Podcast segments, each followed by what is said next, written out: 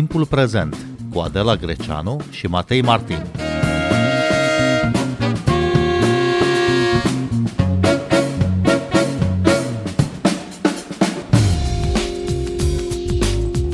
Bine v-am găsit! Eu sunt Adela Greceanu și invitata mea este activista feministă Cristina Praz de la Centrul Filia. Bun venit la Radio România Cultural! Bine v-am găsit și mulțumesc foarte mult pentru invitație și pentru interesul pentru zona aceasta de egalitate de gen. Cristina Praz, suntem uh, în acea perioadă a anului când uh, în mass media, în spațiile publice, în spațiile comerciale apar mesajele de ziua îndrăgostiților, de dragobete, de 1 martie, de ziua femeii, inimioare și flori uh, vedem peste tot în perioada aceasta în oraș prilej de spus uh, vorbe frumoase, de transmis urări, de făcut cadouri, dar oare ce sens au uh, aceste declarații de admirație și de iubire într-o societate în care, conform barometrului violenței de gen, 25% dintre români consideră că o femeie nu poate ieși în oraș neînsoțită de partener? Sau 19% dintre români sunt de părere că e puțin sau deloc grav dacă o femeie a fost violată după ce a acceptat să meargă acasă la un bărbat. Așa este, cum foarte bine ați menționat, uh, situația din zilele de astăzi e o perioadă în care, la nivel de societate, peste tot în media, în online uh, și în spațiul fizic, vedem foarte mult interes în zona asta de cadouri mai mult și atenție pentru femeile din viața noastră.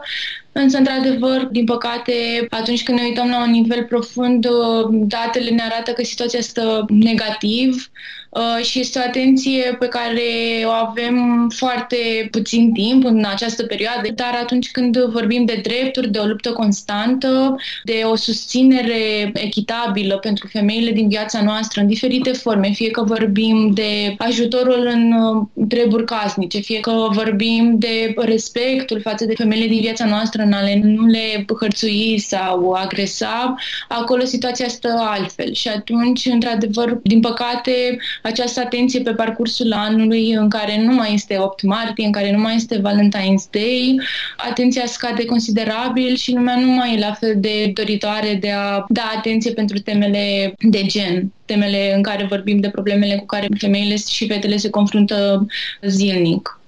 Dar e plăcut să primești flori și cadouri de ziua îndrăgostiților de 1 martie, de 8 martie. Ce e rău într-un asemenea gest? Nu zice nimeni că nu este plăcut și că este ceva rău și nouă la Centrul Filia. Bineînțeles că ne bucurăm alături de toate femeile de o floare, de o atenție drăguță, dar uh, cred că este mai important uh, sau un statement mai mare atunci când această floare vine într-o formă poate mai abstractă, dar pe tot parcursul anului.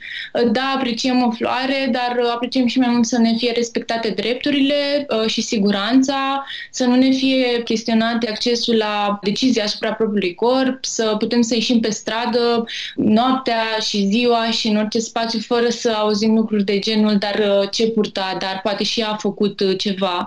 Și atunci, cumva, ideea pe care poate aș vrea să transmit este că da, ne bucurăm și nu este nimic rău în, um, în a da o floare, dar uh, să fie ceva profund și simbolic și să fie menținut acest respect pe parcursul întregului an, nu doar într-o săptămână sau două din februarie februarie, respectiv martie. Dar cum priviți uh, din perspectivă feministă această perioadă în care e o atenție specială către femeie, către importanța femeii în societate? Mă gândesc că poate organizațiile feministe ar putea tocmai să profite de această atenție și să propună, să aducă în spațiul public uh, temele femeii. Bineînțeles că uh, ne bucurăm, chiar dacă poate este, cum ziceam, o perioadă mai specifică și mai scurtă de timp în care toată atenția este concentrată asupra temei. Cu toate acestea și nouă, um, ca organizație feministă și în general, cred că organizațiile feministe se bucură de această atenție. Trebuie într-adevăr să o folosim pentru a vorbi despre lucrurile cu care ne confruntăm și noi ne folosim de evenimentele sau de campaniile care au loc în această perioadă tocmai pentru a spune da, mulțumim pentru cadouri, mulțumim mulțumim pentru atenție, dar hai să vorbim dincolo de ele ce se întâmplă, cu viețile noastre zilnic, să vorbim despre problemele cu care ne confruntăm, de violența de care ne lovim zilnic. Și atunci, într-adevăr, cred că, deși este o perioadă plină și foarte agitată, poate, peste tot în jurul nostru, cred că, într-adevăr, este și o ocazie bună de a atrage atenția fixă asupra acestor lucruri și să spunem, ok, haide să vedem ce facem mai departe, cum putem să menținem această atenție și acest interes pentru probleme mai profunde și pe un termen mai lung de timp. Și cred că, într-adevăr, este o, o oportunitate în a ieși și a spune toate lucrurile astea. Deci, această perioadă, bineînțeles că vine și cu niște avantaje. Mi-amintesc că Centrul Filia s-a implicat acum ceva vreme în campania Mulțumesc pentru flori, dar vreau respect în care se atrăgea atenția asupra victimelor violenței domestice. Organizațiile feministe au adus în spațiul public în ultimii ani teme majore, cum ar fi violența de gen sau reprezentarea femeilor în funcții de conducere în politică. În ce măsură au contat aceste acțiuni din ultimii ani? În ce măsură s-a schimbat ceva în mentalitatea noastră? Putem să vedem schimbări, bineînțeles, poate nu la fel de rapid și de brusc pe cât ne-am dori, însă dacă ne uităm în anii trecuți, se vede o schimbare, aș zice eu, considerabilă. Și pentru noi, ca activiste feministe, uneori este o luptă pe termen lung și este greu să-ți iei un moment și să te bucuri de ce se întâmplă în jurul tău, pentru că, da, nu se întâmplă la fel de repede și la fel de profund pe cât ne-am dori, însă și datele, dacă ne uităm uh, comparativ față de alți ani, se vede o schimbare. De exemplu, dacă ne uităm la datele um, de la poliție, putem vedea o creștere în numărul de sesizări și asta aș vrea să explic că nu înseamnă că există mai multe cazuri neapărat, ci că femeile au poate puțin mai multă încredere în a vorbi despre experiențele lor și a merge uh, și a cere ajutorul de la autorități și poate și autoritățile deja sunt puțin mai sensibilizate la temă și au mai în serios femeile atunci când vorbesc. Și bineînțeles și când ne uităm la atitudini, uh, totuși vedem o diferență. Și aici cred că, de exemplu, și social media are un rol destul de mare și, bineînțeles, și presa în a sensibiliza publicul la temele din această zonă. În anii trecuți, în public, nici în social media, nici în uh, presă, poate nu vedeam atât de multe discuții despre uh, ce se întâmplă în jurul nostru, despre cazuri de violență. Era un limbaj mult mai uh, puțin sensibil. Acum vedem că și presa are puțin mai multă responsabilitate în modul în care vorbește de cazurile de violență, în cazurile de hărțuire sexuală. Uh, mi se pare, de exemplu, că anul trecut a fost un moment uh, de mini-mitu, dacă aș putea spune, în care uh, foarte multă presă a scris despre cazurile de hărțuire sexuală din școli, licee și universități, ceea ce pentru noi, ca societate civilă, e un mare câștig, pentru că pune puțină presiune pe aceste instituții să vină cu măsuri mai bune, să sancționeze mult mai bine acești profesori care abuzează tinere.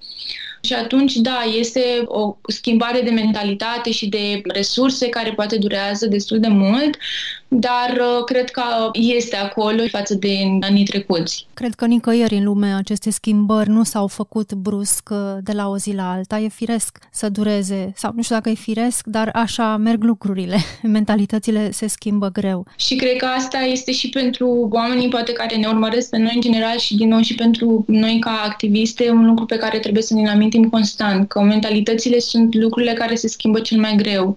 Uh, și pe cât ne-am dorit noi să vedem așa o schimbare schimbare de mâine să trăim într-o lume feministă ideală, nu se întâmplă așa în realitate și trebuie să ne dăm și noi acest timp de a vedea schimbările și de a le sărbători așa cum vin ele, pentru că totuși uh, ele sunt acolo și mai ales eu cred că în generațiile mai tinere, Gen Z, de exemplu, e o generație mult mai sensibilă la temele de uh, violență, de hărțuire, de body shaming, poate, au limbajul necesar pentru a vorbi despre aceste experiențe, ceea ce, din nou, e un câștig foarte mare. Noi nu aveam limbajul pentru a ne descrie ce ni se întâmpla la vârsta aia.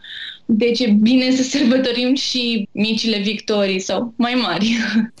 Cristina Praz, ați vorbit despre o lume feministă ideală. Poate că unii dintre cei care ne ascultă se sperie auzind așa ceva.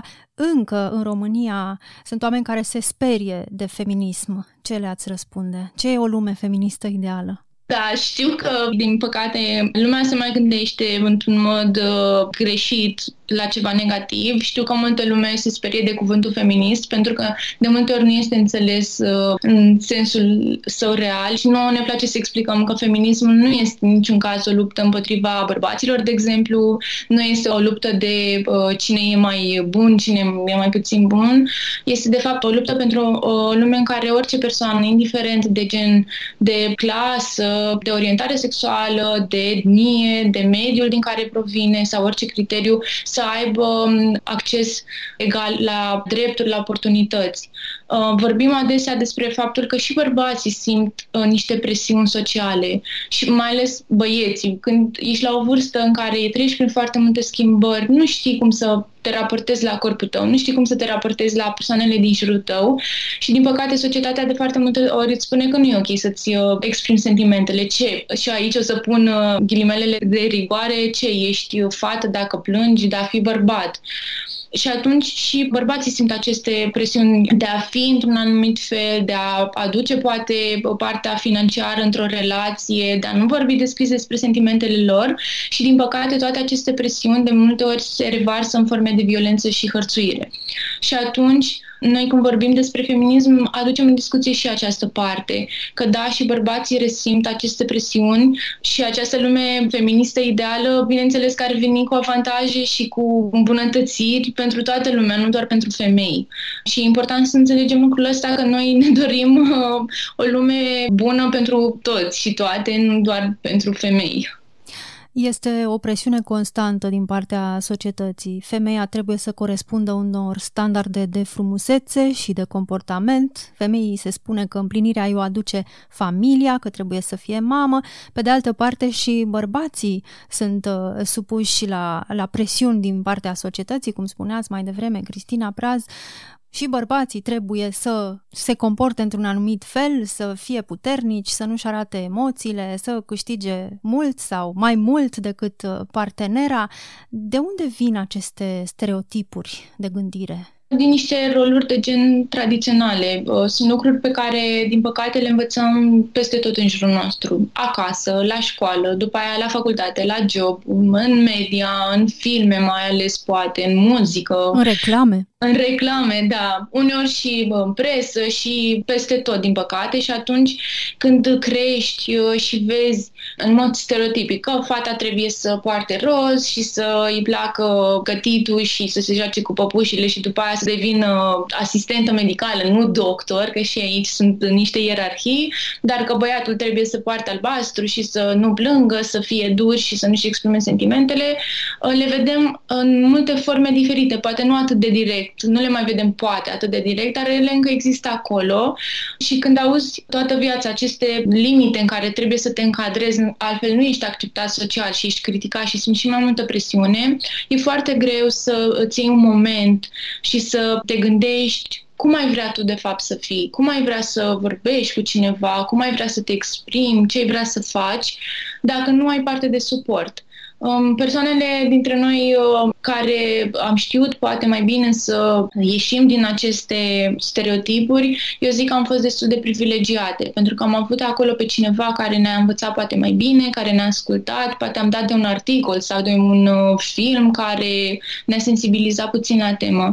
Dar la nivel sistemic, la nivel uh, de sistem educativ, de exemplu, nu avem aceste forme de educare.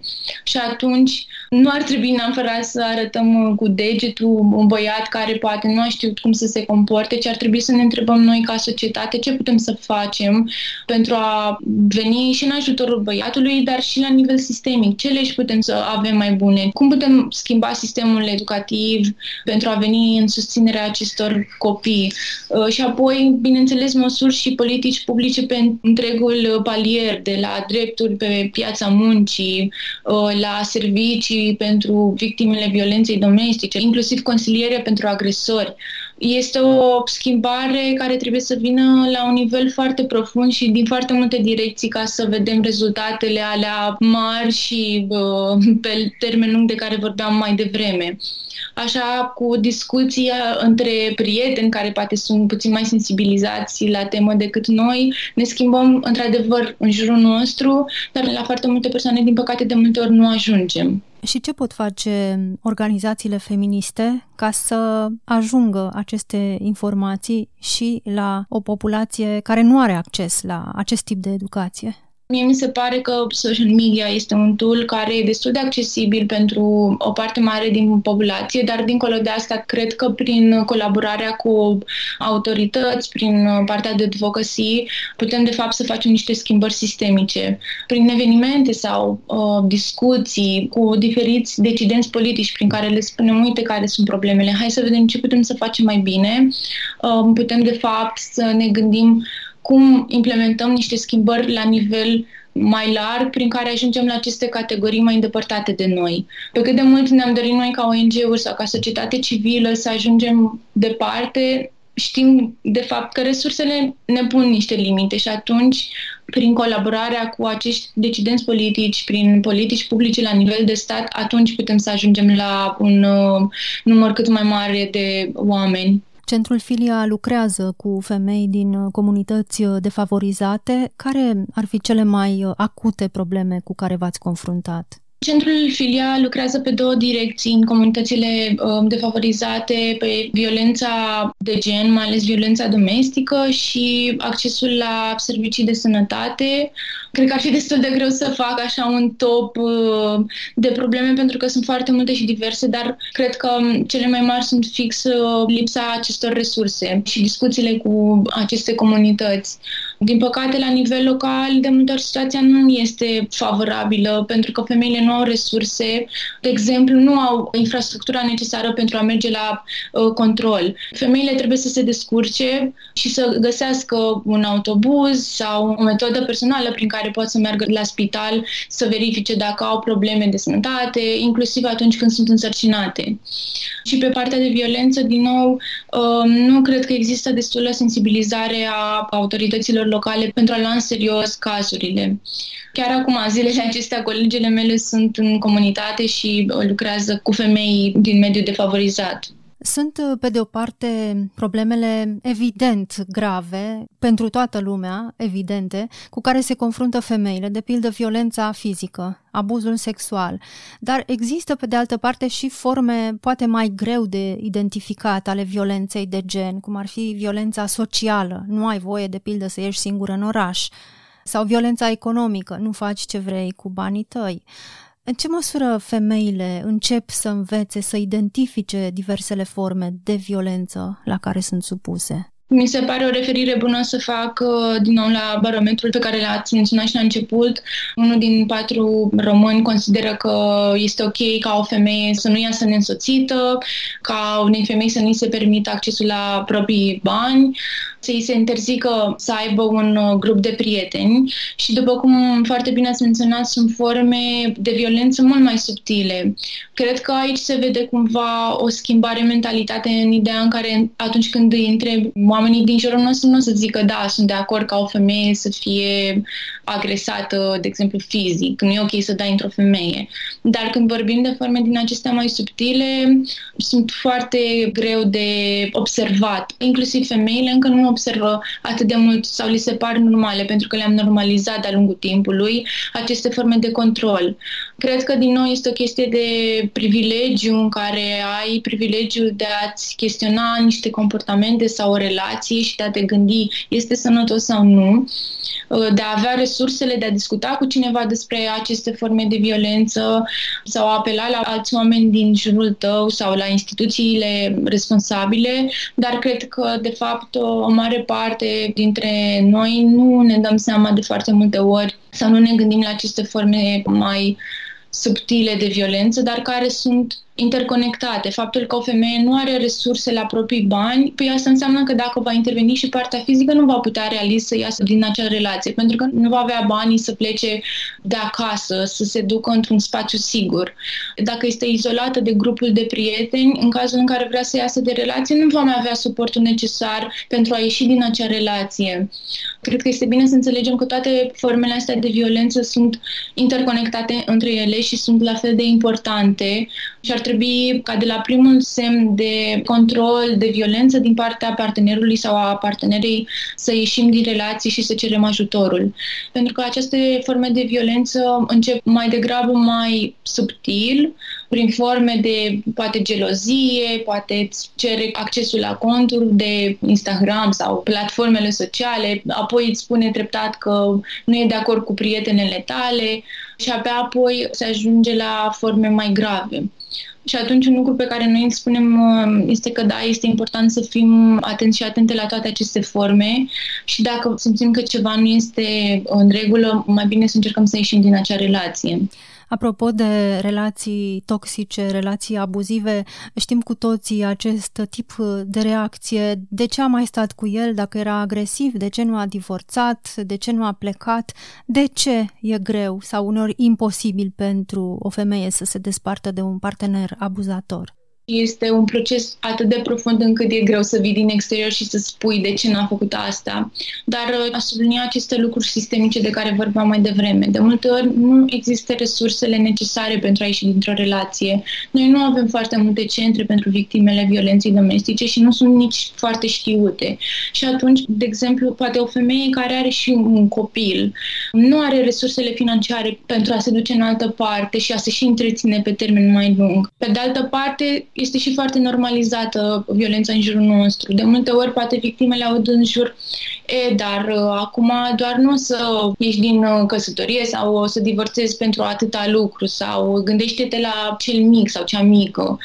Și atunci victima, dacă nu are parte de un, și un suport emoțional în care cineva să o înțeleagă, să o asculte și să-i spună că siguranța proprie e cea mai importantă, e foarte greu uh, și la nivel mental să începi să acționezi și să nu intervină alte procese prin care poate te simți vinovată, te simți judecată, nu te simți înțeleasă.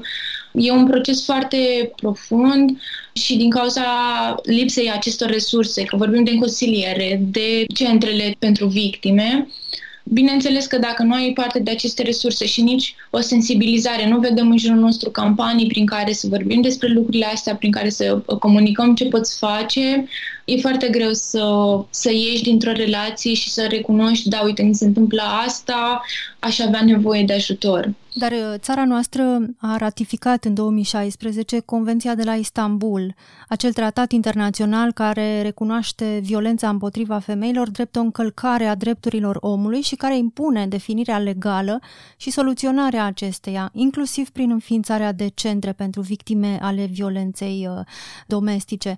Ce a făcut România de la momentul ratificării acestui document 2016 și până acum pentru protejarea femeilor victime ale violenței? Niște schimbări s-au întâmplat, dacă ne uităm uh, la nivel uh, și la nivel sistemic. Um, există mai multă conștientizare, poate și mai multe resurse, dar din nou sunt lucruri care durează și de care avem nevoie să vorbim constant și să cerem constant aceste măsuri. Există anumite centre, dar și ele sunt destul de puține, nu sunt foarte accesibile întotdeauna, pentru că există mai degrabă în marile orașe, de exemplu.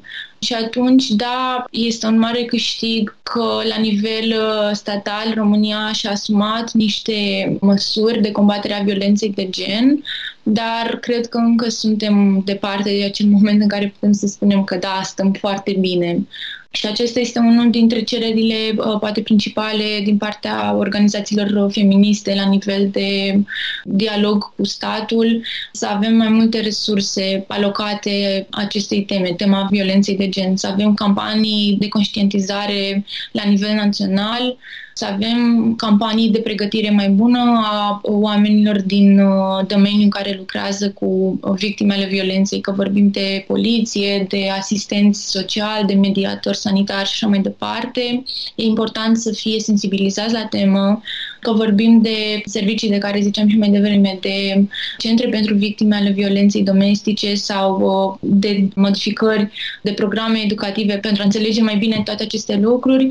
Da, suntem departe și sunt lucruri pe care încă um, le cerem constant ca societate civilă dar cred că în ultimii ani um, a fost puțin mai multă deschidere sau sensibilizare și din partea reprezentanților um, politici, să zic așa. Un uh, studiu recent al uh, Asociației Feministe Echipop arată că la nivel mondial se înregistrează un regres în materie de drepturi ale femeilor, iar uh, exemplele cele mai recente sunt interdicția pentru femeile din Afganistan de a studia sau de a ocupa unele locuri de muncă sau legile care interzic avortul la cerere în Polonia. Sunt îngrijorători și pentru noi în România acești pași înapoi sau e vorba de regimuri îndepărtate care nu au cum să ne afecteze?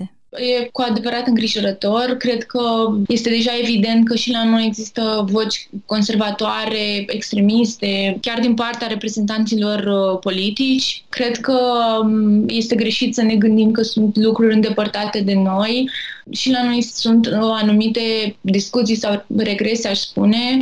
Aș menționa, de exemplu, uh, legat de situația cu accesul la servicii de întrerupere de sarcină, că în teorie și România stă bine pentru că avem, din punct de vedere legal, opțiunea de a face acest lucru, dar când ne uităm în teren, situația stă cu totul altfel.